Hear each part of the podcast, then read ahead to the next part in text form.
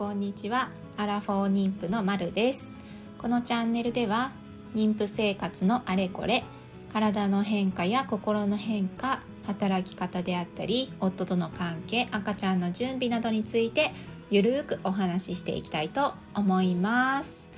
今日のテーマは最近の口癖です。最近の口癖って言ってもですね、妊婦になりまして、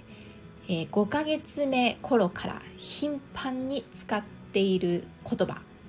があります。これは皆さん同じであったらちょっと嬉しいんですけど、座って立ち上がるときによっこいしょとかよいしょとか、なんかもうね、そういう掛け声をひたすら言ってる何なんでしょうね、これ。いや、私そんな妊娠する前は言ってなかったと思うんですよ、よっこいしょとか。なんかなんで言っちゃうんだろうって思うんですけど、多分体重が増えてきたり、なんかちょっとこうお腹が大きくなってきて体の重心が変わっちゃったり、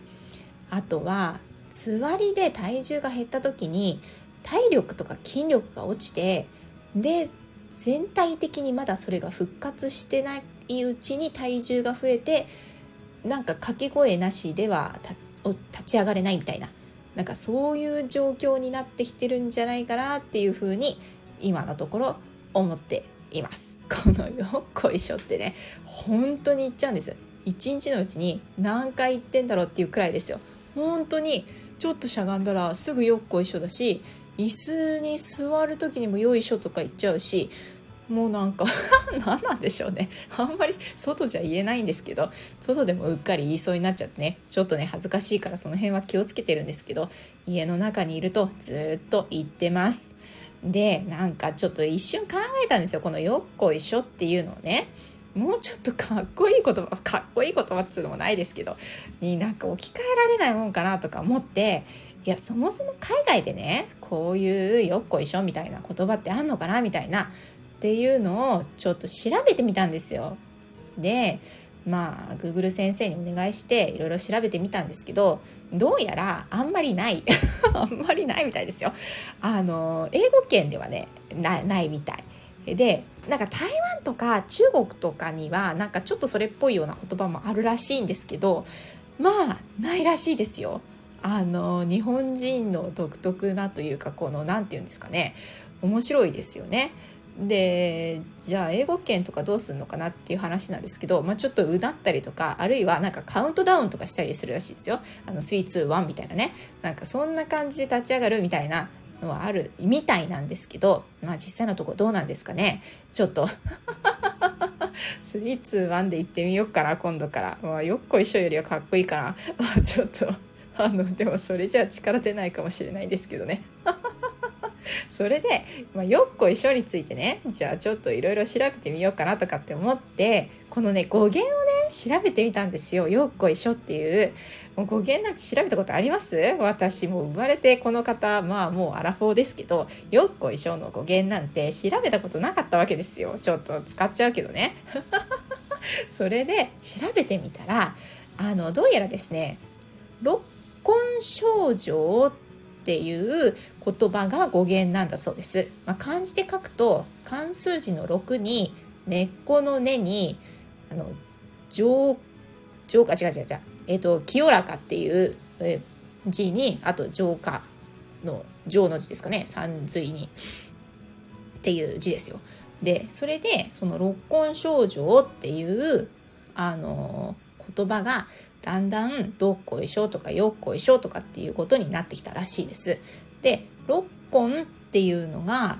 私欲や煩悩、迷いを引き起こす目や耳や、まあ、鼻、舌、身ですね。身、体ってことです。あと意志の意の6つの器官のことを指すらしいですよね。で、症状っていうのが煩悩や私欲から遠ざかり、清らかで汚れがない境地っていう意味なんだそうです。で、この六根症状っていうのをなんか修行してる人が山を駆け上がる時に掛け声として使っていたみたいなんですよね。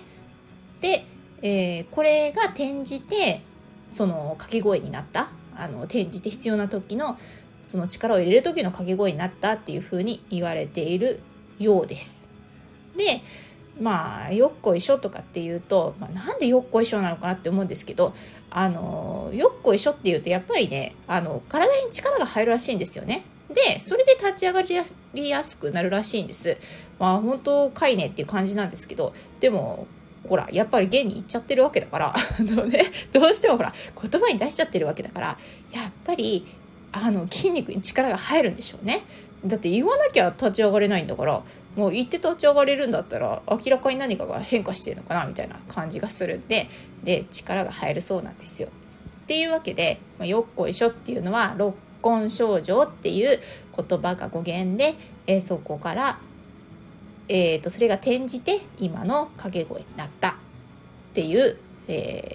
ことです。まあなんでね、ちょっとあんまりよっこしょよっこしょって言っちゃうの別に悪くはないんですけど、私はあんまり外じゃ言わないようにしようかなとかって思いつつ、まあ家の中ではね、ちょっと立ち上がる時にやっぱこれからお腹も大きくなるし、また体重も増えるし、だからといってじゃあ筋力アップできるかっていうのはちょっと難しいじゃないですか。維持はできるかもしれないけど、これで筋力を増やすっていうのってなかなかそんな筋トレって妊婦の体には厳しいので、これからもよっこいしょっていうのを使い続けるだろうなっていうふうに思ってますこれはねもうしょうがないですよ。だって私たちの生活がねこれで賄えるんだったら、よっこいしょも使いましょうよ。ちょっとね他の人には聞かれないところでね、使う分には別に構えはしないかななんていうふうに思っていますよ。でそこ外ではね、外でちょっと気になるんだったらちょっと小声で言ってみたいですね。頭の中とか心の中でよっこいしょだっていうふうにちょっと言ってみようかなっていうふうに思いますよね。そんな感じで体の変化にやっぱりなんていうかな、対応がねなかなかできてないんでしょうね。いっぱい筋力がいきなり下がったりとか、それを維持しなきゃいけないとか、その中で体重がどんどん増えていくとか、やっぱり私たちが意識してないところで体が一生懸命この妊娠ってものを継続させようと思って一生懸命変化してるわけですよね。でそれをなんとかフォローするような形で私たちに症状として出てきてんのかななんていうふうに思うので、無理によっこいしょっていうのをね、結論なんですけど、よっこいしょっていうのを3、2、1とかでしなくても別にいいかなみたいな感じにこれをいろいろ調べた上でですね、私はそういうふうに思うことにしました。なので今後も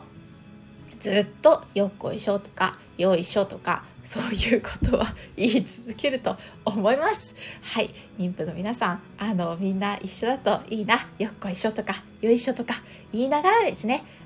自分の体をいたわりながらちょっと力入れる時には力が入れられるように掛け声も利用して日々、健康に安全に生活していきましょう。では今日はこの辺で、じゃあね。